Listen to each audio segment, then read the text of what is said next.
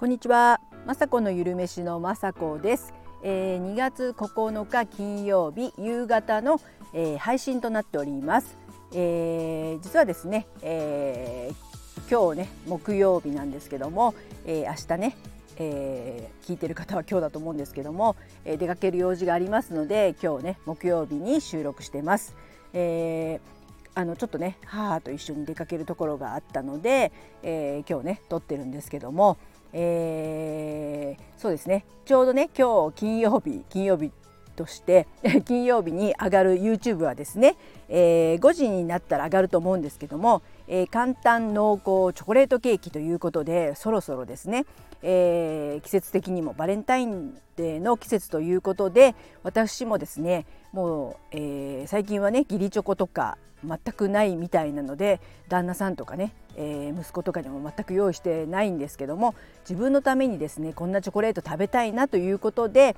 今回はですね腸活スイーツということで、えー、濃厚チョコレートケーキを作っていました。えー、ちょっと前にですねチョコ麹っていうのを、え、動画の方でね、えー、アップしたんですけどもとってもまあ皆さんねびっくりしてもらってでコメントとかもね頂いてるんですけどもチョコ麹はですね本当、えー、自分でもねびっくりするんですけども、えー、ご飯をね炊いたご飯が入ってたりそこにこご飯をじゃなくてココアをまぶして、えー、普通にね米麹やお水も入れたりして、まあ、甘酒を作る感じでそこにココアがねたっぷり入ってるっていうチョコ麹があったんですね。まあ、それはですね私、まあ、ほぼ私だけまあ、満足して私は美味しいと思ってですねあのいろいろなねチョコレートですと、まあ、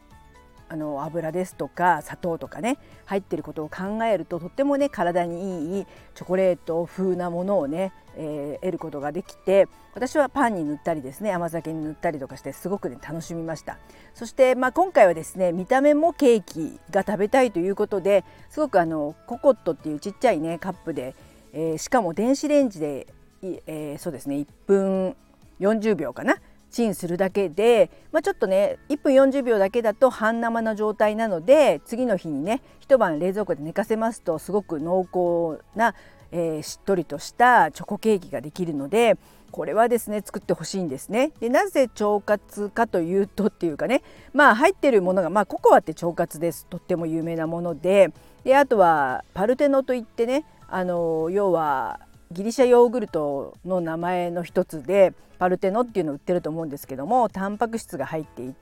あの多くね入っている水切りヨーグルトのスペシャル版みたいな感じなのでタンパク質がねすごく多めだっていうこととやっぱりね乳酸菌だとかそういった、ヨーグルトにもあの、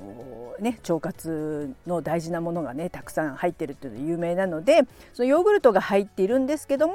あのそんな酸っぱくなくてですねこのギリシャヨーグルトって本当に濃厚で濃い感じでですねこれとココアでそしてあの、まあ、小麦粉の代わりというかね今回はこ、えー、おからパウダーを入れてたったね 5g ぐらいしか入ってない入ってないんですけどもそこにもね食物繊維ということで、まあ、トータルね、えー、考えてもこれは腸活で、あのとってもねいい自分が今ね食べたいえー、自分にねご褒美あげるとしたらこんなチョコレートケーキが食べたいなということで作っていました。とってもねこれ美味しくて、えー、息子とか旦那さんもこのケーキ美味しいねっていうことでまあほんとねえー、分からないですよね。普通に売ってる濃厚チョコレートケーキ。分からないくはないかもしれないけどかなり濃厚でそれはそれで砂糖も入ってるので甘いですし、まあ、今回は、えー、ちゃんとねきび糖を 30g 入ってるのでしっかり甘いので是非ねこれあの自分のねご褒美に、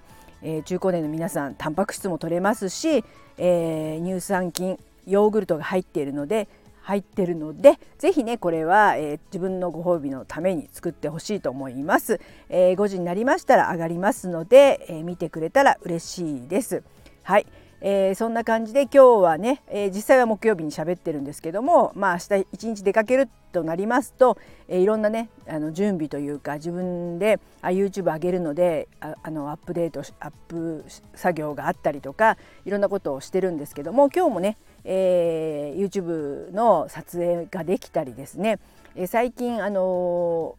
ここでも1回ぐらい喋ったと思うんですけども腸活についてね学びたいと思って腸活アドバイザーっていうね資格を取り寄せたんですね。でまだ1回も、えーあのテストっていうかねあの添削問題とかやってないんですけども今月に1回1回目の添削をしなくてはいけないのがあっあるので勉強しなくちゃいけないんですけどなかなかねまあなん自分で健康志向で大体のことはもちろんなんとなくあの孫は優しいとかねそういう食べていいものとかこれとこれだったらみたいななんとなくはもちろん分かりますけどちゃんとね腸活を学ぶってすごくやっぱりえー、カタカナが多かったり、まあ、漢字も出てきたりとか体の中の腸の名前を覚えた覚えるというかね学んだりとかとってもね勉強にはなるんですけど結構集中力もいるのでなかなかね夜とかは眠たくなっちゃったりするんですけどこれはやらなきゃねいけないので頑張ってるんですね。でまあスタンド FM さんでもやってる方いるかもしれないんですけどもボイシーで腸活についてねすごくあの熱く語ってるザッキーさんっていう人を見つけてちょっと前も見つけてたんですけども最近自分があのちょっと腸活について本当に学びたいなと思ったので最近よくねボイシーの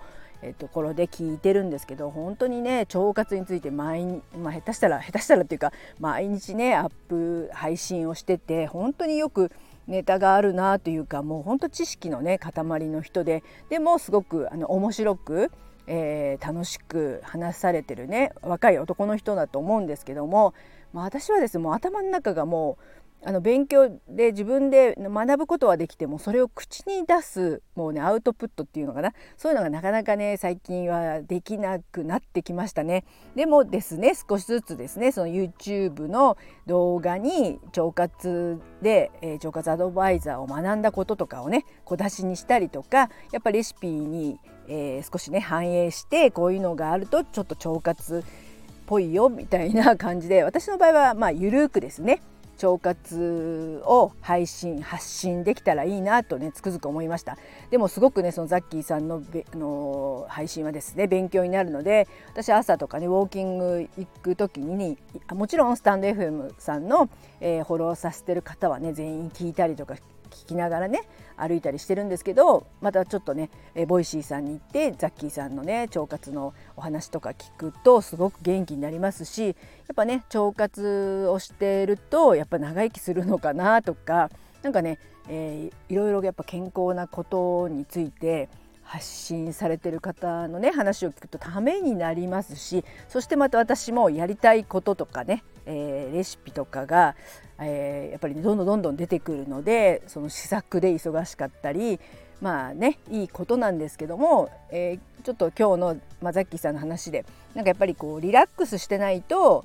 まあ、脳と腸はつながってるって言って脳腸相関っていうのがまあ有名なね話があるんですけども脳と腸はねつながってるのでやっぱりある程度、まあ、せかせか忙しく忙しくしてたりするとやっぱりね腸の動きが良くなってよくなくなってきてあの便秘を起こしたりとかするのでやはりね、まあ、いろいろやりたいこともあって忙しくもしたい自分もいるんですけどもやっぱりこうねもちろん睡眠と食べるものが大事でそしてこうリラックスする感じあんまりこう詰め込みすぎないっていうこともやっぱり頭に入れていろんなねいろんな意味でバランスが本当に大事なんだな健康にとってはバランスが大事なんだなっていうのがねそのザッキーさんの話も聞いてあの思いましたなので明日はですねちょっとあの今日の今まではですね忙しくしてますけども明日は明日の今頃はというかね母と出かけたいのでゆっくりねお茶を飲んだりとかしている自分を思い浮かべながら、えー、今日のね収録は終わりにしたいと思います。はい最後まで聞いていただきいつも本当にありがとうございます。雅子のゆるめしの雅子でした。